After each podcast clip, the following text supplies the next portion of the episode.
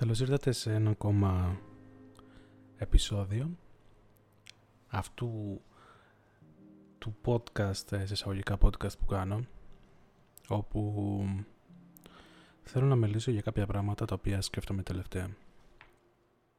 Το κυριότερο πράγμα που ασχολούμαι τελευταία ε, τελευταίες ε, δύο εβδομάδες να πω είναι οι θρησκείες και το γιατί πιστεύω ότι τα μεγαλύτερα κακά πράγματα που έχουν συμβεί στην ανθρωπότητα έχουν γίνει εξαιτίας θρησκείας. Της οποιαδήποτε θρησκείας, ευρύτερα με την έννοια της ε, θρησκείας του δόγματος.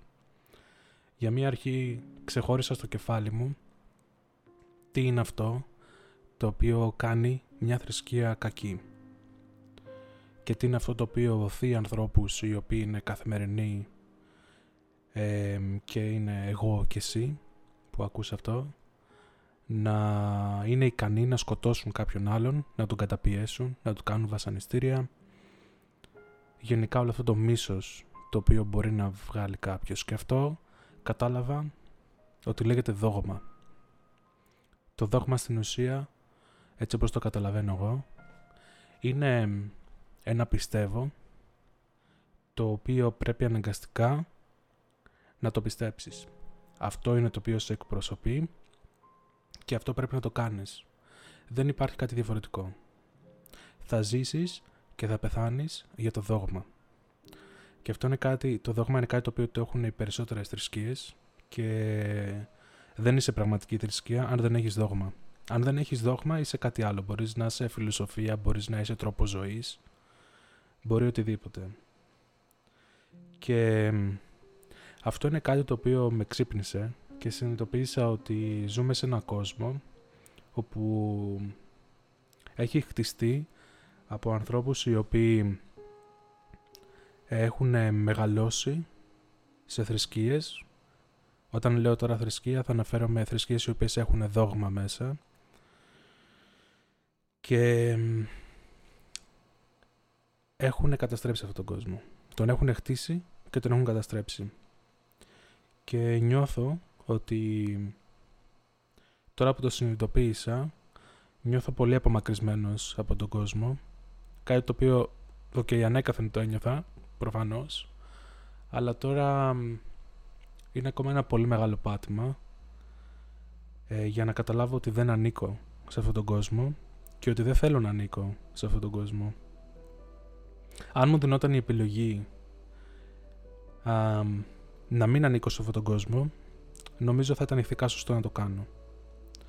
Τελευταία σκέφτομαι πάρα πολύ την ηθική και τελευταία χρόνια ίσως και προσπαθώ να τη βάλω σαν να μπορώ να χτίσω κανόνες, να μπορώ να, να φτιάξω ε, μία ιδεολογία, μπορώ να το πω έτσι, όπου μπορώ να ακολουθήσω, προσωπική ιδεολογία, που να μπορώ να ακολουθήσω και να είμαι ηθικά σωστός στο πέρας του χρόνου. Δηλαδή να μην μπορεί κάποιος σε 100 χρόνια ε, ο οποίος ε, είναι ηθικά ουδέτερος να με βγάλει ηθικά κακό. Γιατί πιστεύω ότι η ηθική είναι κάτι το οποίο είναι στέρεο και δεν αλλάζει. Δηλαδή, παρόλο που πριν, δεν ξέρω εγώ, χίλια χρόνια, δύο χιλιάδες χρόνια, η σκλαβιά ήταν κάτι καθημερινό δεν το αλλάζει από το να είναι ηθικά λάθος και ηθικά κακό. Και όσα χρόνια και να περάσουν από τώρα ή όσα χρόνια έχουν περάσει, αυτό δεν άλλαξε και δεν θα αλλάξει.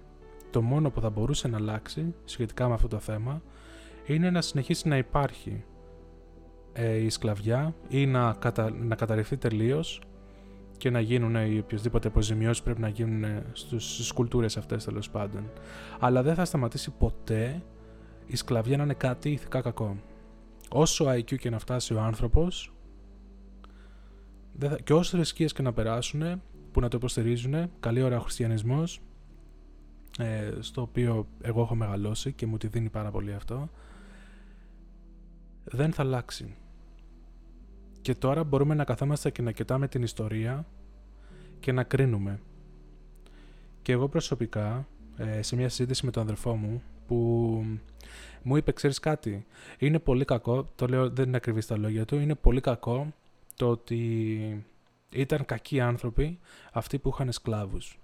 Και εγώ ήμουνα, του είπα, εσφαλμένα πλέον, καταλαβαίνω το είπα εσφαλμένα, ότι ξέρεις κάτι, δεν μπορούμε να δούμε την ιστορία με τα μάτια μας τα σημερινά.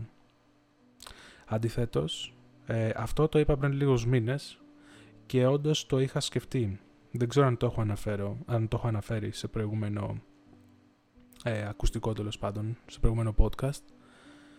Αλλά είναι κάτι το οποίο το σκέφτομαι πάρα πολύ τελευταία, ε, που μελετάω λίγο παραπάνω ε, προσωπικά την ηθική μου ε, και έχοντας ξεκινήσει και διαβάζω άλλου είδους βιβλία, έκανα μεγάλο λάθος. μεγάλο, έκανα λάθος τέλος πάντων. Και ναι, πρέπει να βλέπουμε τα πράγματα με την ηθική. Γιατί εγώ τώρα που μπορώ και ονοματίζω την ηθική, είμαι ο ίδιος άνθρωπος με αυτόν τον άνθρωπο ο οποίος είχε σκλάβους. Δεν έχει αλλάξει τίποτα. Το μόνο που έχει αλλάξει είναι το περιβάλλον μου. Και η ηθική μου δεν διαμορφώνεται από το περιβάλλον μου. Η ηθική διαμορφώνεται ε, κάτι το οποίο βασικά δεν ξέρω αν μπορώ να απαντήσω τώρα από τι διαμορφώνεται. Δεν ξεκίνησα σωστά αυτή την πρόταση. Η ηθική πιστεύω ότι πρέπει να ακολουθήσει την επιστήμη. Όπως και κάνει, στην επιστήμη υπάρχει κλάδος ο οποίος αναφέρεται στην ηθική. Δεν τον έχω μελετήσει ιδιαίτερα, οπότε δεν θέλω να μπω σε λεπτομέρειες γιατί δεν τις ξέρω αυτές τις λεπτομέρειες. Αλλά αυτό που μπορώ να σκεφτώ ότι συμβαίνει επειδή η επιστήμη λειτουργεί εμπειρικά, τουλάχιστον σε αυτού του είδους επιστήμες όπου δεν υπάρχει πείραμα και είναι πολύ δύσκολο να προβλέψεις, όπως είναι ψυχολογία, όπως είναι κοινωνιολογία κτλ. που κυρίως λειτουργούν με, εμπειρικά, με εμπειρικούς τρόπους, δηλαδή με ό,τι συμβαίνει προσπαθούμε να το εξηγήσουμε και το κάνουμε πολύ σωστά, αλλά δεν μπορούμε 100% να προβλέψουμε πάντα. Να πω ένα παράδειγμα εδώ πέρα ότι μπορείς να καταλάβεις, για παράδειγμα στην ψυχολογία, ε, κάποιος ο οποίος έχει κατάθλιψη, αλλά δεν μπορείς να ξέρεις και να προβλέψεις το τι θα κάνει. Υπάρχει μια λίστα από συμπεριφορές, υπάρχει μια λίστα από πιθανά σενάρια, αλλά τίποτα δεν είναι σίγουρο. Και ο κυριότερος λόγος είναι γιατί είναι τόσο πολύπλοκα όλα αυτά και είναι χάος. Η, η κάθε ζωή του ανθρώπου, κάθε ανθρώπου είναι χάος. Κλείνει η παρένθεση. Οπότε σκέφτομαι ότι η επιστήμη και η προσπάθεια να μελετάς κάθε φορά ε, με μια συγκεκριμένη σκοπιά κάποια πράγματα, δηλαδή να δεις τα πράγματα ε, πριν να υπογραφούν τα ανθρώπινα δικαιώματα και να μπορείς να κρίνεις αυτούς τους ανθρώπους και να πεις, να κρίνεις όχι με την έννοια να μην τους σέβεσαι, να κρίνεις με την κυριολεκτική έννοια, κυρίως να κρίνεις την ηθική τους. Αν όλοι οι άνθρωποι είχαν σκλάβους τότε, ο τότε όλοι ήταν ηθικά κακοί. Ε, οποιαδήποτε σκοπιά και να το δούμε αυτό. Δεν μπορεί να δικαιολογηθεί με τίποτα. Και εγώ ο λόγος που το δικαιολόγησα, όπως είπα, είναι γιατί ε, τότε δεν είχαν, οι άνθρωποι αυτό ζούσανε, αυτό βλέπανε, αυτό κάνανε. Αυτό όμως το οποίο δεν μπήκα σε πολύ λεπτομέρεια να δω, είναι ότι αυτός ο άνθρωπος, ο οποίος είχε ένα σκλάβο, για... μένω σε αυτό το παράδειγμα γιατί με αυτό ξεκίνησα, δεν είναι το μοναδικό παράδειγμα. Αυτός ο άνθρωπος, ο οποίος είχε ένα σκλάβο, ξύπναγε κάθε μέρα και τον έβλεπε αυτό το σκλάβο. Έβλεπε σε τι κατάσταση ζούσε, δημιουργούσε τις καταστάσεις του. Αν ήταν ηθικά σωστός, δεν θα ήθελε να του κάνει κακό. Με το να μην θέλεις όμως να κάνεις κακό σε κάποιον άλλον, δεν μπορείς να σου ανήκει. Γιατί αν θες να του κάνεις καλό, θέλεις να είναι ελεύθερος. Θέλεις να έχει ό,τι έχεις και εσύ και ακόμα σε μεγαλύτερο βαθμό. Έτσι λειτουργεί ο ηθικά καλός άνθρωπος. Οπότε, ε, καταρρύπτοντας την ελευθερία του, καταρρύπτοντα... ακόμα και αν είχες καλές συνθήκες, μόνο και μόνο η έννοια ότι ένας άλλος άνθρωπος σου ανήκει και δεν έχει την ελευθερία την οποία έχεις εσύ, ε, του έχεις κάνει κακό. Και εντάξει, νομίζω όλοι ξέρουμε τα αποτελέσματα της σκλαβιάς ευρύτερα. Βέβαια, υπάρχει ακόμα και σήμερα. Υπάρχουν σε πάρα πολλά μέρη της γης και είναι θλιβερό. Και υπάρχει και η μοντέρνα σκλαβιά που απλά αλλάζει όνομα, δηλαδή έχει αλλάξει όνομα. Είναι σκλαβιά του χρήματος, είναι οτιδήποτε και όπως και να το κάνουμε αυτό είναι. Αλλά νομίζω αυτό είναι θέμα συζήτησης για άλλη φορά. Το σημερινό θέμα συζήτηση θα ήθελα να είναι οι θρησκείες, οι θρησκείες ευρύτερα.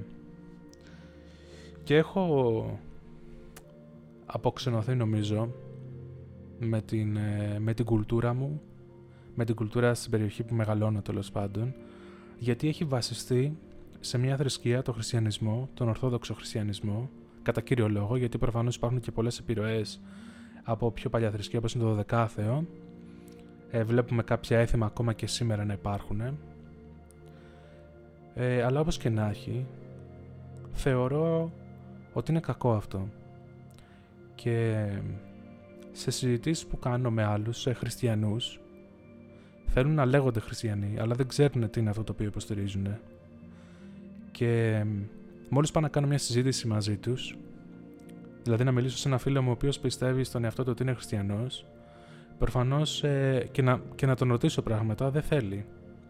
Και το, το αστείο της υπόθεσης και το τραγικό βασικά κυρίως δεν είναι αστείο, είναι ότι αυτό είναι ok. Δηλαδή, μπορεί κάποιος να πιστεύει κάτι και να υποστηρίζει μια ιδεολογία χωρίς να ξέρει τι είναι και αυτή η ιδεολογία προφανώς να προωθεί το μίσος, να προωθεί τις διακρίσεις των ανθρώπων και εσύ να μπορείς να πιστεύεις σε αυτό και να είναι κοινωνικά αποδεκτό και νόμιμο να μην μπορώ να τον κρίνω.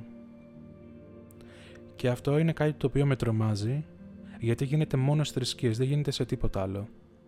Στην Ευρώπη, για παράδειγμα, δεν μπορείς να είσαι ναζιστής. Είναι έγκλημα. Το να είσαι φασίστας, με την έννοια του φασίστα, είναι κάτι το οποίο είναι κοινωνικά μη αποδεκτό. Σαφώς και μπορείς να είσαι, αλλά για παράδειγμα ναζί δεν μπορείς να είσαι. Δεν γίνεται. Βασικά ούτε φασίστας μπορείς να είσαι, δεν μπορείς να ιδρύσεις ένα κόμμα και να λες ότι είμαστε φασίστες, αλλά είμαι σίγουρος ότι υπάρχουν, αλλά το ζήτημα είναι το κάνουν υποχθόνια, όπως και νεοναζί κτλ. Αυτές οι ιδεολογίες όμως, οι πολιτικές ιδεολογίες, σαν πηγή του κακού, είχαν τον τρόπο που λειτουργούν οι θρησκείες. Ο δογματισμός. Και αυτό όσο και να το σκεφτούμε, είναι αληθινό. Όσο πας και δεις ε, τι κάνανε οι Ναζί και γιατί τα κάνανε ό,τι κάνανε, ήταν καθαρά το δόγμα. Ήταν μίσος σε έναν άλλο λαό κατά κύριο λόγο για τη θρησκευτική τους πεποίθηση, παρόλο που εσύ μπορεί να μην ήσουν κάποια θρησκευτικής πεποίθησης, όμως μισούσε αυτό το λαό γιατί είχε κάποια συγκεκριμένη θρησκεία, το οποίο είναι ό,τι χειρότερο μπορείς να κάνεις, και είναι και ο λόγος που δεν μπορούμε να κατακρίνουμε τη θρησκεία κάποιου άλλου και δεν μπορούμε να, να μιλήσουμε γι' αυτό, γιατί αυτομάτως σε παίρνει μπάλα με τους Ναζί και είναι αρκετά κακό αυτό. Μπορώ να σε κρίνω αν μου πεις ότι δεν συμπαθείς τους γκέι. Μπορώ να σε κρίνω.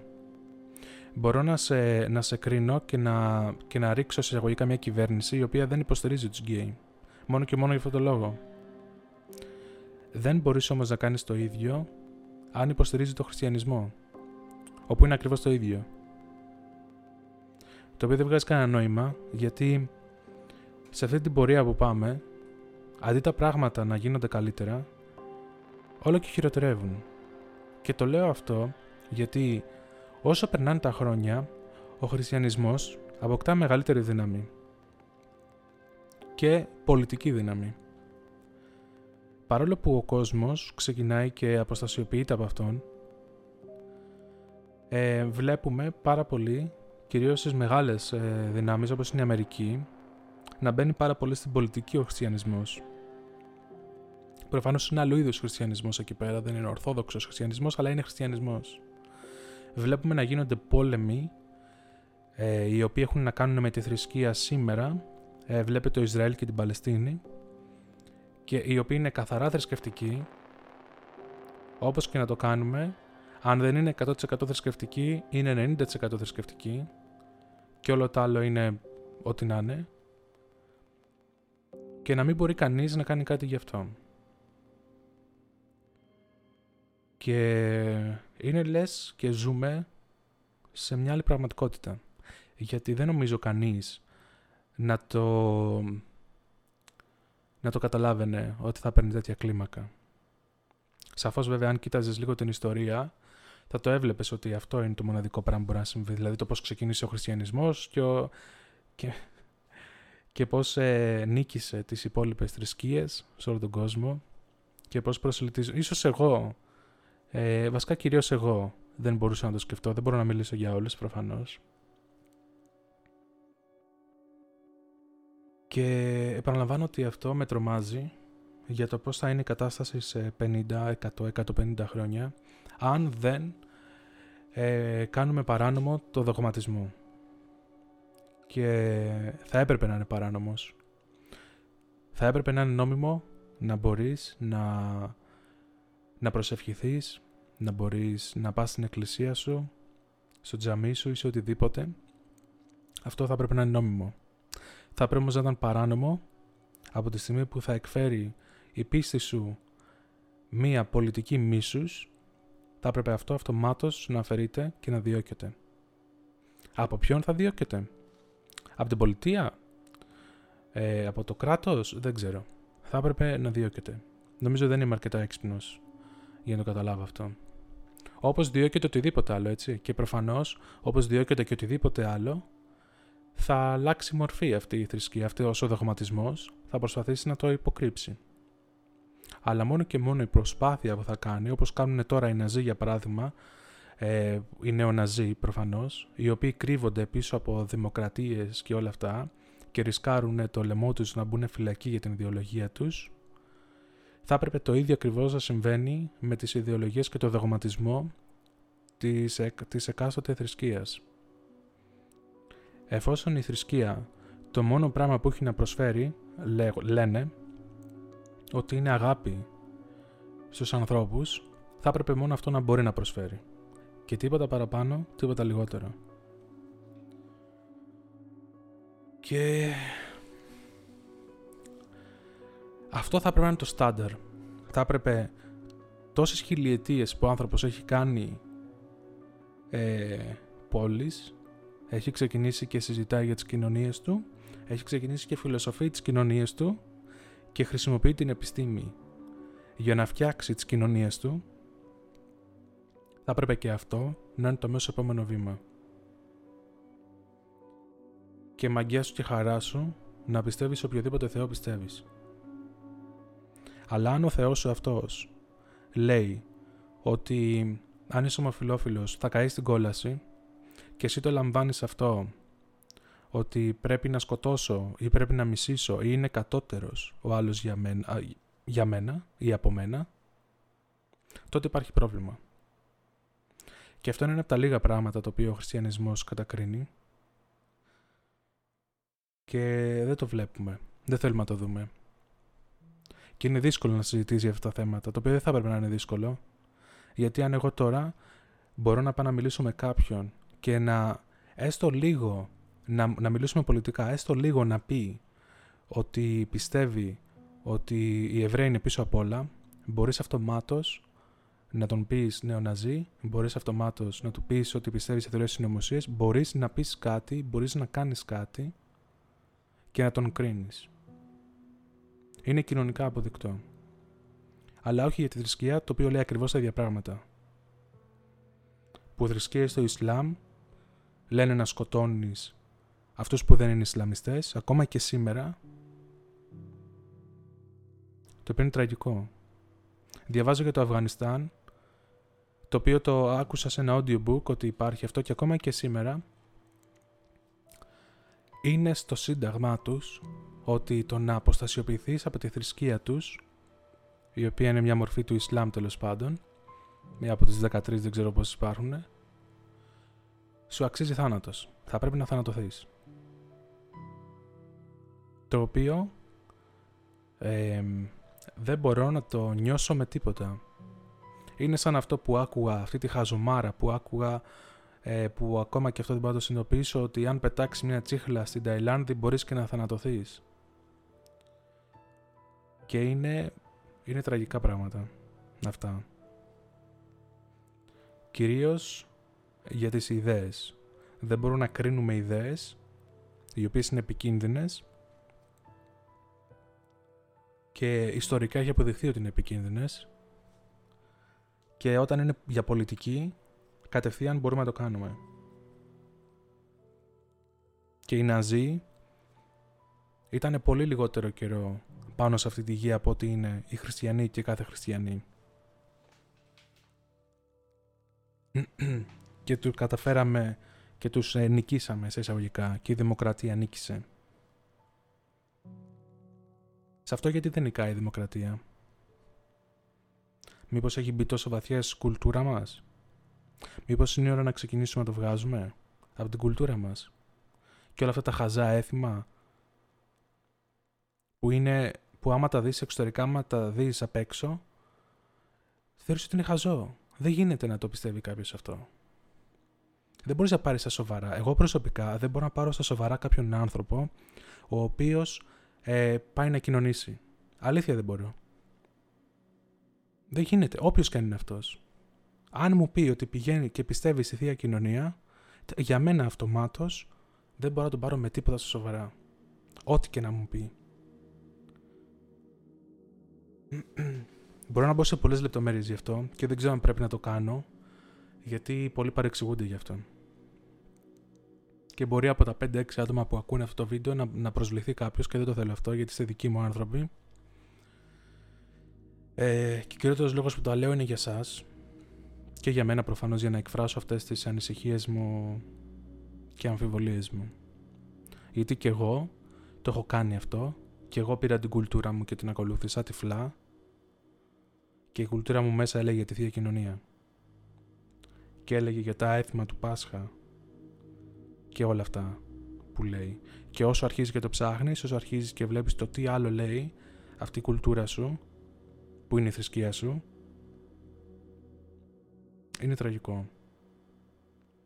Και θα έπρεπε να, αν, αν κάτι συμβολικό θα προβάλλουμε στην κουλτούρα μας, είναι να καίμε τη βίβλο. Και ο κόσμος, αν το πεις αυτό έξω, ακόμα και εδώ στην Ελλάδα, ή αν κάψεις τη βίβλο, παίζει να σου σκοτώσουν κιόλας. Παίζει να σε λιθοβολήσουν, όπως λέει η βίβλος.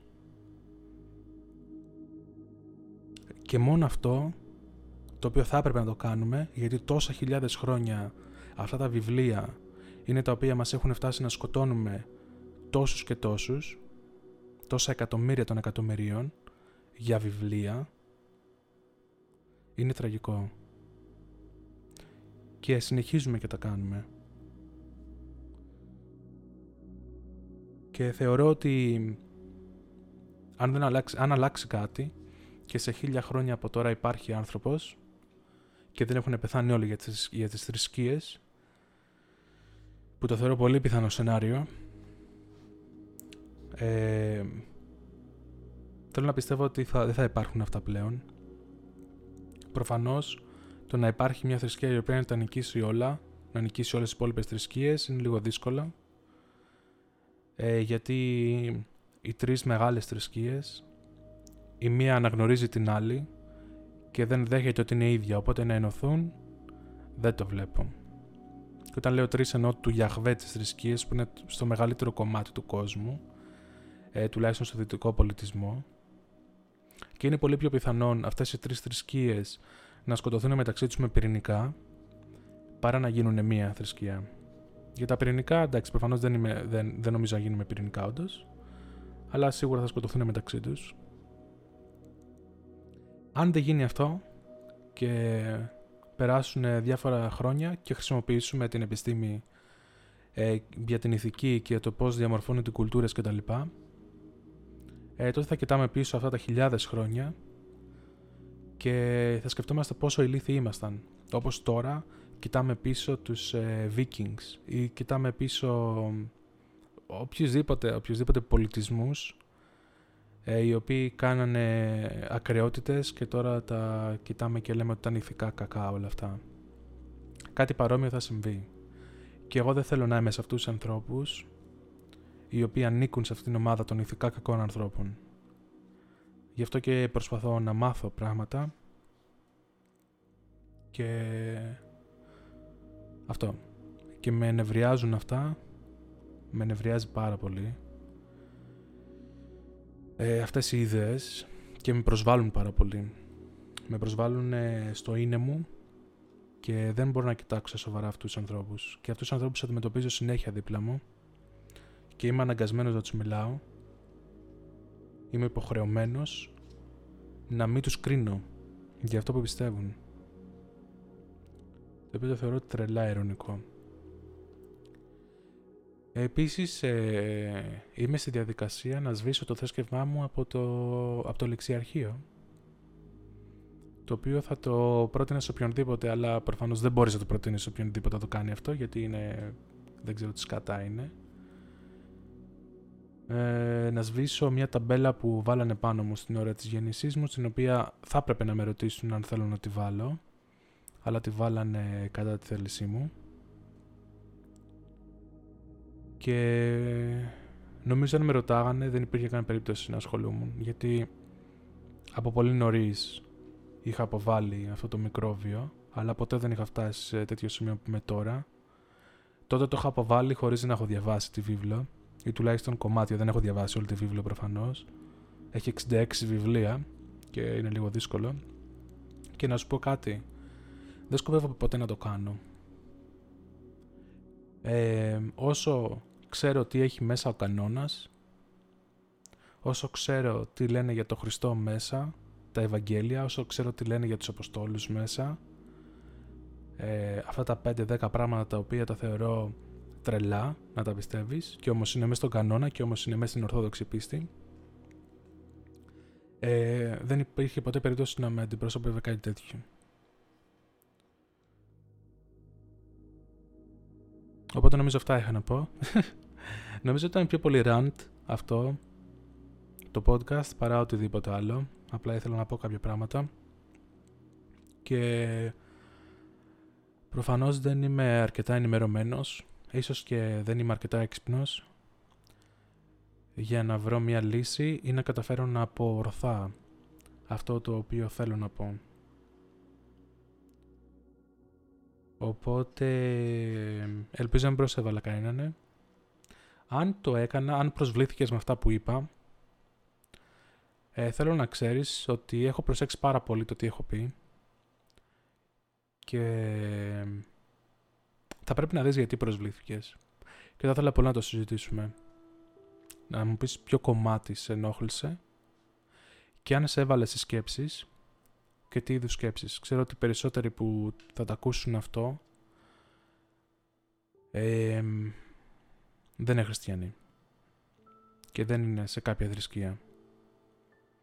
Από την άλλη, αν κάποιος είναι και προσβλήθηκε με αυτά και πιστεύει ότι κάνω λάθος στο ότι θα έπρεπε να είναι παράνομο, το δογματισμός, όχι η θρησκεία, ο δογματισμός να υπάρχει μέσα στη θρησκεία, το οποίο εξήγησα τι είναι, ε, μπορεί να το συζητήσουμε όποτε θέλει. Είμαι ψύχρεμος. Μπορεί να μην ακούστηκα τόσο, αλλά είμαι γενικά ψύχρεμος. Και έχω επιχειρήματα για αυτά που λέω. Κάποια τα ανέφερε εδώ πέρα. Έχω πολλά περισσότερα επιχειρήματα. Και θα ήθελα πολύ να ακούσω ε, τα επιχειρήματα της αντίπαλης ε, όχθης, της ηθικά κακής όχθης, όπου υποστηρίζω ότι ο δογματισμός είναι καλός και ευθύνεται για όλα αυτά τα οποία έχουμε. Θα ήθελα πολύ να το ακούσω. Και αυτό. Σας ευχαριστώ όλους που με ακούσατε. Σας ευχαριστώ εσένα που με άκουσες. Και η Παναγία μαζί μας. Καλό Σαββατοκύριακο να έχουμε.